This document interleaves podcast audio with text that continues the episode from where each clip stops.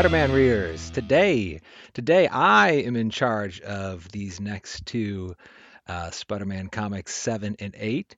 Uh, I am Eddie, and I have here with me James B. got James B in the hot seat today. So I will be kind of running through this comic and talking about what's going on. And James B, you're here for your insight, brilliant insight as always, right, James B? Absolutely. I look forward to uh, to sitting back and uh, letting you drive, similar to the way that uh, the Vulture let Spider-Man drive as he rode him down to the parachute later in this issue.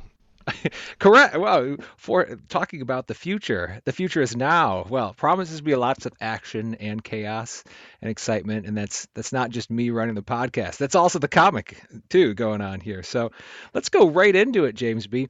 Before we get started, the return of the Vulture here. I mean, the Vulture's back. Do we, after all that Spider-Man's been through, do we think that the Vulture is a um, a uh, villain that is worthy of such a prolific superhero as such a prolific superhero as Spider-Man. I mean, he's already showed that he's he's been difficult for Doctor Doom, which the Fantastic Four have regular trouble with Doctor Doom. What do you think of the Vulture, James B? I'm gonna I'm gonna answer your question by answering the real question, which isn't is the Vulture a worthy opponent? It's why is the Vulture returning? And the reason for that is because at the end of issue two, after the Vulture was there, you know, they went on and did the next thing with Doc Ock and other people. And at a certain point, we've got a lot of good positive feedback. We're going to make this a monthly issue. Hey, Ooh. we're going to bring back the Vulture. And it even says we brought him back because of all the positive response from issue two. Basically, the letters, Eddie, they rolled in after issue two and they said, that was a good comic. And they said, yep, let's bring back the Vulture. There was no uh, bring back the Tinkerer or bring back the Chameleon. I'm sure they would realize to bring back Doc Ock, and uh, I'm sure he'll be coming up again soon as he realizes he's even a better opponent. So is he a worthy opponent? He's better than the Burglar and the Chameleon and the Tinkerer. So sure. I mean, uh, it, it's it's it's notable how much Stan Lee and company kind of recognize their fan base and appeal to their fan base, particularly early on. I mean, they, they don't have to listen to their their readers, but it's it's it would be wise to listen to their readers. And I'll go on record for saying, fundamentally, I mean, I am often I like the the stranger side of Spider-Man and just like the close-ups of the Vulture. He's such a strange kind of looking villain in my opinion. And a, a, little more a little more in the future here.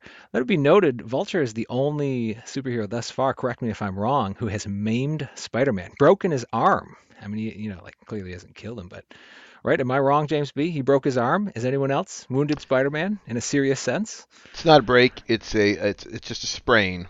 Uh, so peter doesn't have not he does not have to go to the hospital if you remember in the issue. It's just a sprain, so it's he okay. Go, he goes, he has to go to the doctor, and he's got to wear a sling, and it's a reoccurring problem for Peter all throughout this issue. So I'll, I'll continue on unless you have more to add here, James B. You okay? No, please. I, I look forward. Let's let's you tell me what happened in this issue. All right. So all right. Know. So Vulture's in. He's in prison. And he's an exceedingly model uh, prisoner. And the guards are like, oh, he's such a good prisoner. Let's let him do more stuff because he's so good, which you know, I don't know. I don't know if that's a wise thing to do for a noted supervillain of the age, but they let the vulture work in the machine shop uh, in the prison, and he manages to fabricate a new device that allows him to fly. And at some point, he flies out of prison. And as soon as he gets out of prison, of course, he suits up with this with an even better device than he had before. He gets his outfit on. He he starts. He goes back to his old hideout. Um, James B. Do you remember his old hideout? By chance? Uh, yeah, I, I do not.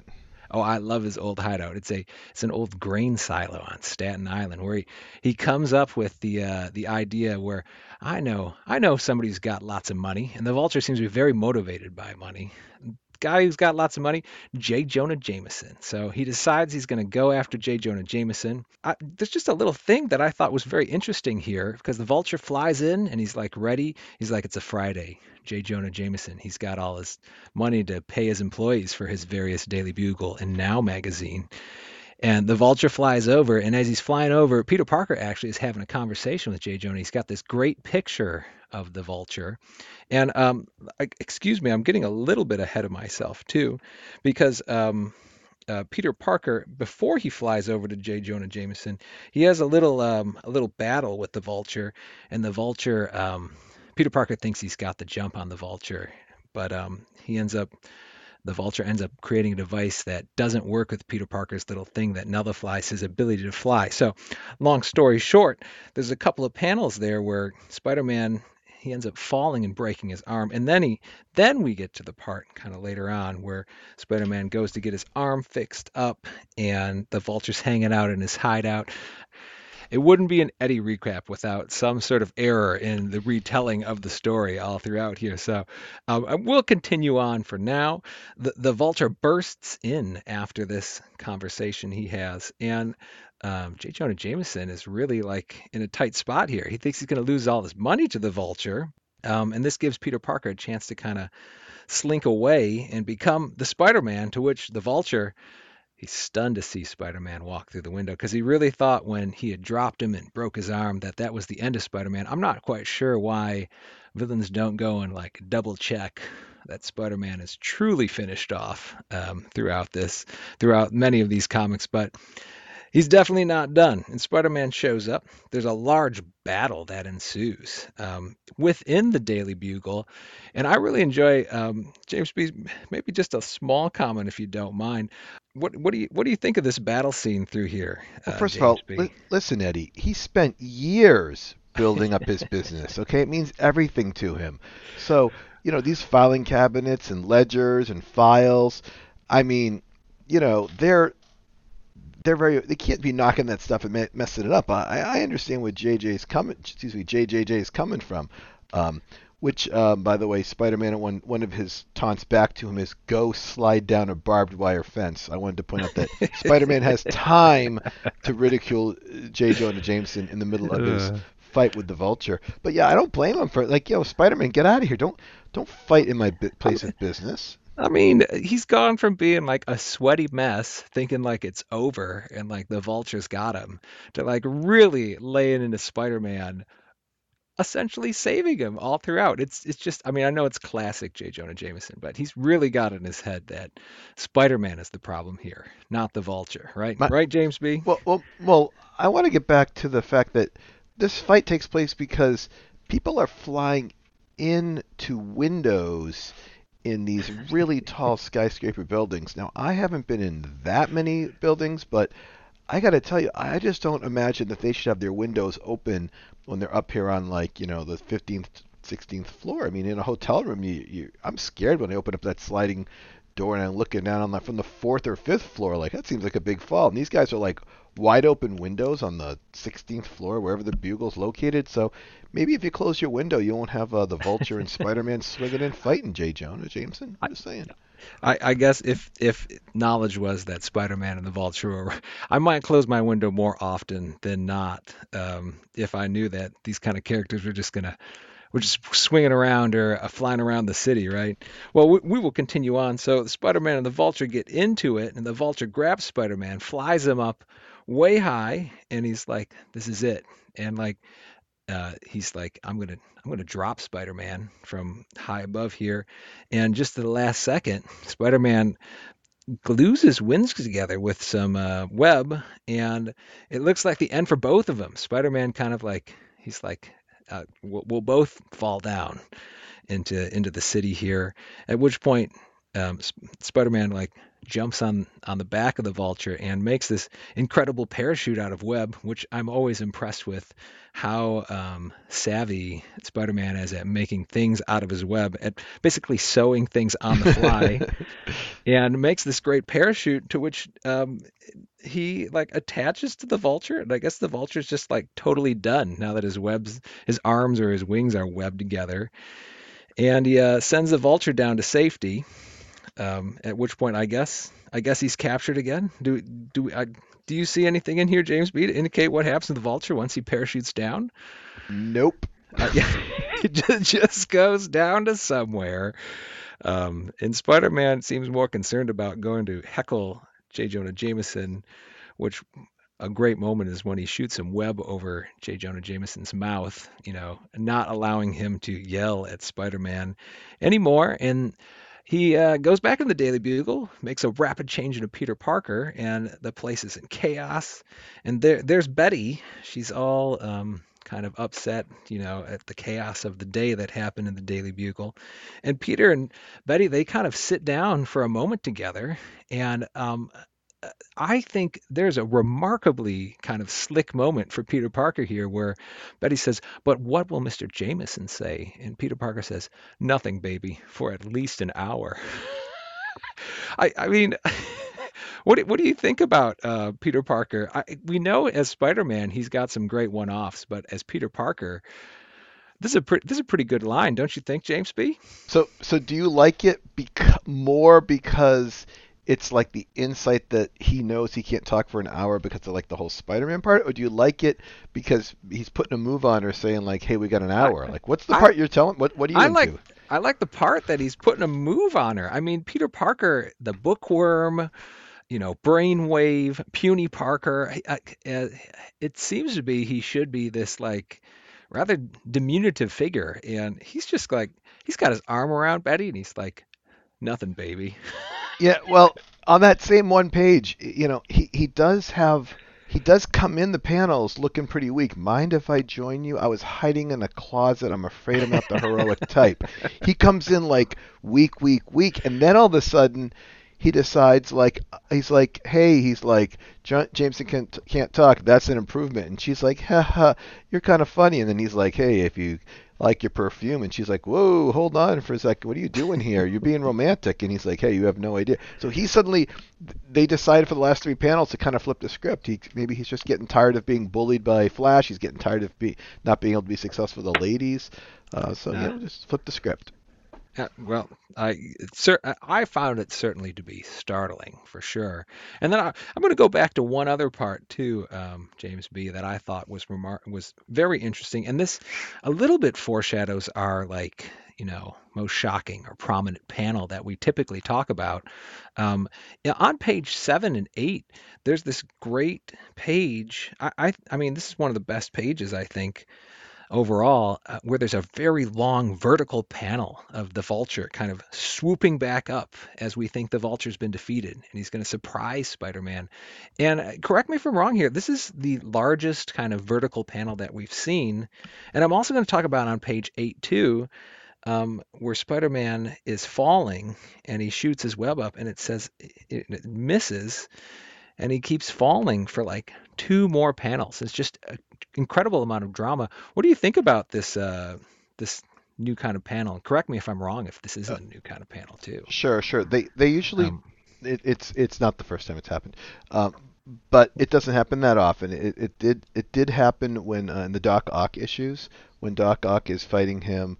Uh, he, Doc Ock would take the entire t- like basically usually it's a it's a nine panel thing or a six panel thing, but Doc Mhm. Ock did get the giant panels so you could see Doc Ock's arms all over the place, cast throwing Spider-Man. And if you remember the the the uh, image when he's getting slapped across oh, the face, Oh, good one for that is sure. that is one of them. And then when he fights the lizard, they do something similar too, because when the lizard's crawling up and down, they kind of change up the format a little bit. I could talk a lot about this, but um, I do realize we are we're already 16 minutes in, and we have a What? whole other one to go, plus uh, a sponsor. Today's sponsor is ICM, okay, and that stands for the uh, International Computing Machines Corporation. Uh, their portfolio of business-ready tools, applications, and robots are designed to reduce the cost of gathering information. Their responsible use of AI is why 30% of global banking institutes use ICM. Join us today at www.icm.com backslash living brain to find out more about ICM solutions. I believe, um, Responsible use. sure, this is, uh, I, well, we have, I, I think more, we're more familiar with IBM Watson, but um, IBM is not willing to sponsor our show at this time, so we'll, uh, we'll go with whoever is willing to join us. I'm sure ICM is a responsible corporation Well, as well. Uh, I they, they need to adjust their circuitry and their robots a little bit. I I guess to be more prone to impact. Well, if people mess around with things, I mean, you know, uh, bad Right. data in, bad data out, as they say, you know, so garbage in, Uh, garbage out. But- Human error, human error for sure. Eddie, is there any chance today you're going to be able to keep this under 45 minutes? This podcast. There's a there's a thin there's a thin chance of that for sure. All right, we will go on here. I will talk about the next the next um, Spider-Man here, the living brain. Everyone, the I should say the terrible threat of the living brain. Uh, in this one, uh, Spider-Man, Peter Parker, there Peter Parker's at school, and this giant robot is presented to his class. Um, there's a couple of technicians there that uh, not so great background checks were done on. These technicians have decided the living brain is a great source for them to um, win a horse, win a win a horse race bet, I guess we could say. Uh, anyways, long story short, the living brain um, they put a lot of input in into the living brain to figure out who Spider-Man is, and it prints out, and Peter Parker looks at it and realizes it says Peter Parker. But just at that moment, he gets into it with Flash. And um, I mean, uh, James B when he gets into the Flash, the teacher decides, um, Flash and Peter Parker, let's take this in the gymnasium into a boxing match, right? Uh, yeah, what, what happens is Peter daydreams it's going to say Peter Parker is Spider-Man, but actually it's in a code, and, Right, and he says he says you have to, uh, you know, it's so valuable uh, to decode that Flash feels that, you know, he's that Peter's too weak to take care of something so valuable, so he wants to take it.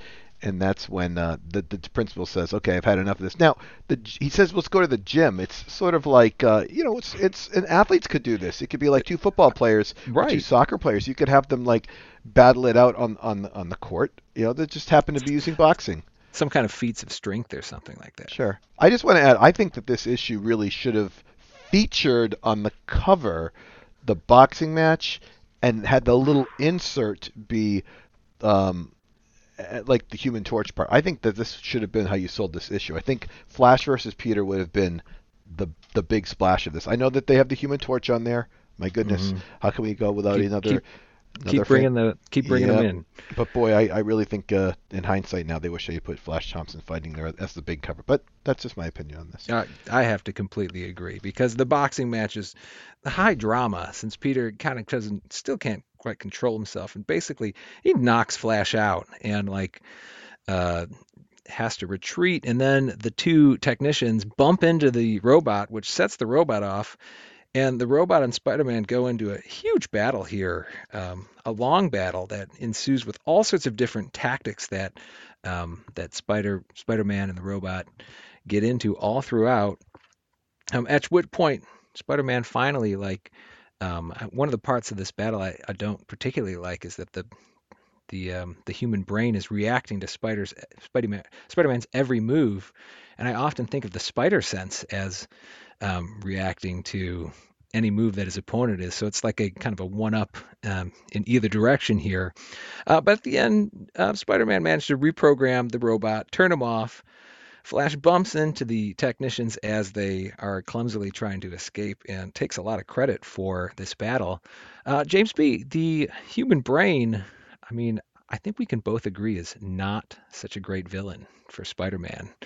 Uh, would you agree with that, and why? Why do you not like the human brain too? I uh, Living Brain, of course. The Uh, living brain, excuse me. The Living Brain is uh, Eddie. He's better than the Lizard. I gotta tell you right now. This guy's. This was a what a much better fight. I, I it was. I liked that Spider-Man had to keep trying to outthink. You know this thing. This thing was smart and it tried to hit him with a like a fly swatter with with a door. Or, you know, uh, I thought this was a this was a pretty good fight. I I had no problem with that at all. I I I'm not going to agree with you on that. No, this was a Fine.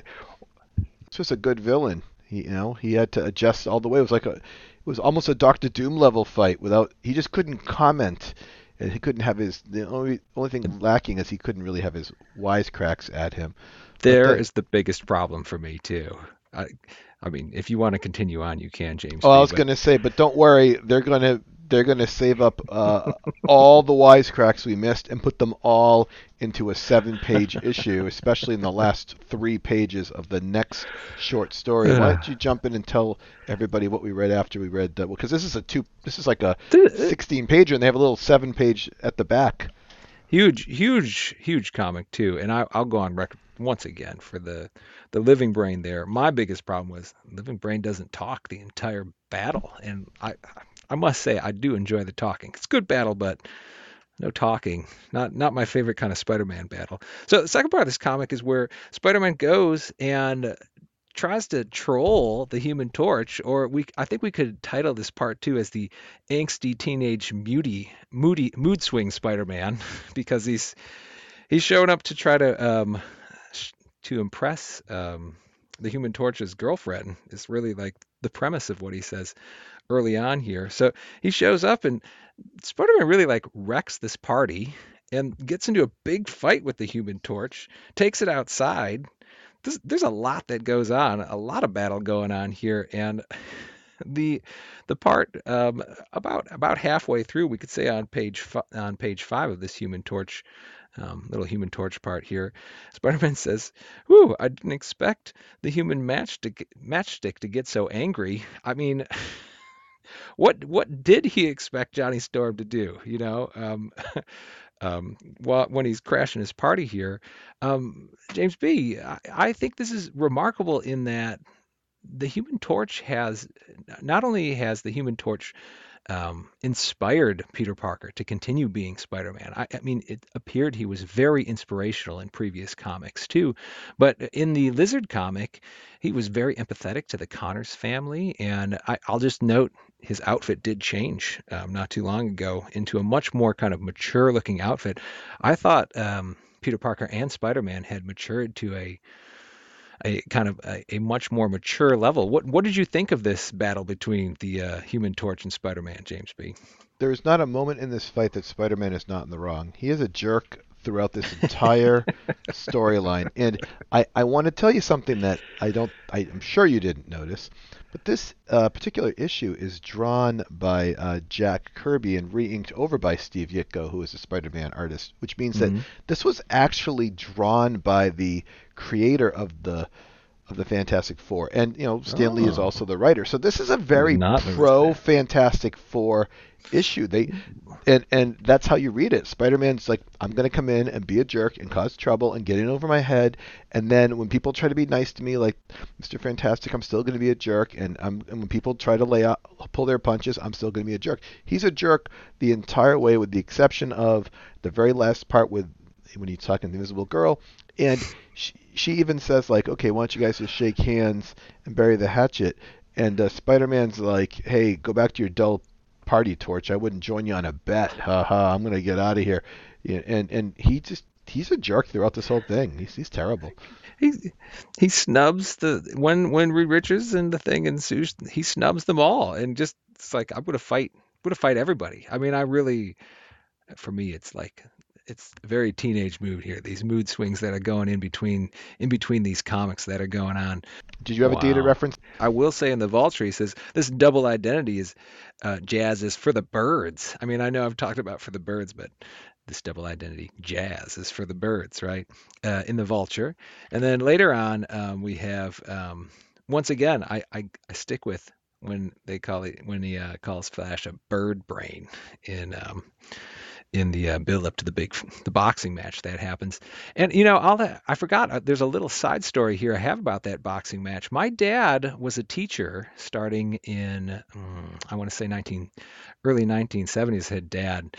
Did anybody? Did you ever settle any kind of feud between students with a boxing match? And my dad said that the gym teacher there's a there's a a punky kid who was like giving the gym teacher a hard time. The gym, gym teacher said, let's do it. Let's let's wrestle it out. We'll see how good you are. And I guess the gym teacher in a display in front of many students wrestled the child, you know, uh, didn't didn't hurt him or anything, but just did not let the child the child win in a wrestling match. I, I mean, it, it's pretty hard to believe that such things could occur, but I guess I guess it's possible we had like a boxing match or a wrestling match that went on during this era. James B, how do you how do you feel about that as um, te- as a way of a teacher settling a dispute?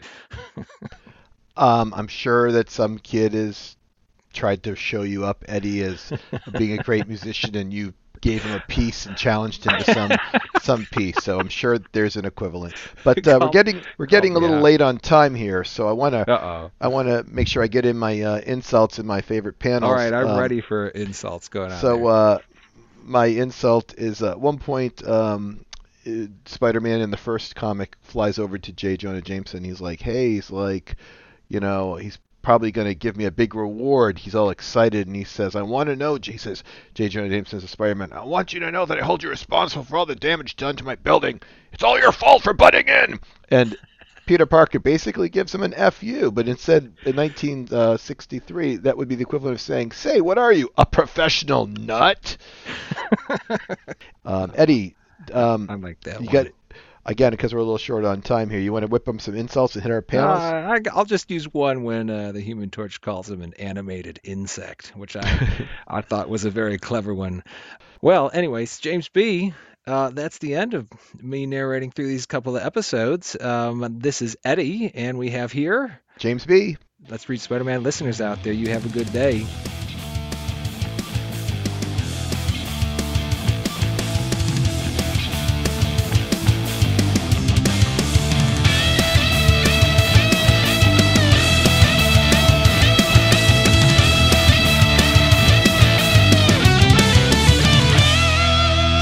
Welcome. Thank you, of course, to Jeff Keniston for our outro music. Eddie doesn't know we're doing this, so let's keep this between just you and me. Hey, there's an issue in 1987. So this takes place six years after Amazing Spider Man 8. It is also a special tribute to teenagers issue. It is called Web of Spider Man 35. Peter is invited to go back to Midtown High to be a substitute teacher by the principal. He's regretting it, but he decides to do it for a week anyway. He realizes he didn't even like school. He shows up, and everybody in 1987, uh, people have tattoos and spiky hair and jean jackets. They're kind of looking like uh, like that little bit of the 80s uh, characters, a little bit of the punk characters, a little bit of the hip hop characters. And he shows up to the school, and there's a blonde kid bullying, it appears, uh, a, a scrawnier, uh, wearing glasses, brunette kid, and there's a girl looking on. And Peter has a flashback. This is just like when uh, Flash and Liz and himself are back in high school. And he gets himself involved, and the kid's name is uh, Steve Petty, P E T T Y. And the other kid's name is Jake. And it turns out that Steve Petty knows exactly who Peter Parker is because he remembers he's the one kid who won a science award. And this kid is really into science. So Peter says, Hey, I'll check you out later. He goes off and does a bad job teaching. Um, comes back to the kid, and the kid has got this lab set up, and it is the International Computing Machines Corporation, which you know was our sponsor, and that's because this is an ICM lab, and the and the kid's dad, uh, Steve Petty's dad, was a, uh, a scientist working for it. Uh, of sorts. And he thinks Peter's a big time scientist too. And there's Peter's trying to set him straight that he's really not a scientist. Um, the kid goes up to lunch, gets in trouble with Jake. Uh, Peter tries to tell the kid, hey, you could work things out with this guy, try making some friends.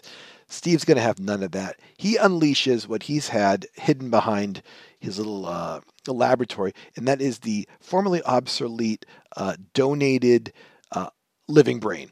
That's right. The living brain is back, and the kid is now in control of it. And he sets it off to go after his nemesis, Jake, who's hanging out with you know the girl. And it's attacking Jake, and Peter switches into his Spider-Man costume, and he shows up and gets involved in a fight. The, the, the living brain gives him as hard a time as ever. Uh, eventually, he lures the um, the robot, which is being controlled, of course, by uh, by by Petty. Uh, he lures it into an elevator where he forces it to pu- punch a junction box, which finally short circuits it. Steve's, uh, Steve Petty is annoyed, of course. He's mad at Peter. He's also mad at Spider Man. And uh, Peter switches back to his clothes, goes up to find the kid, uh, and the kid is gone. Um, it is mentioned in the issue that Peter acknowledges that he had a hard time with Flash back in then, but that he's friends with him now. So there'll be some kind of change in uh, in that relationship over the next six years. Uh, of course, this comic that takes place in six years was written uh, 24 years after the original. Also, uh, Eddie, for you, if you were listening, a couple of references in 1987 I picked up on. He references Sigourney Weaver in Aliens. He makes a joke about uh, his American Express card. Uh, he talks about Pepsi, the Terminator, and C3PO. So thank you guys for sticking around. Uh, you can reach us at let's read Spider-Man at gmail.com, and we look forward to seeing you next time.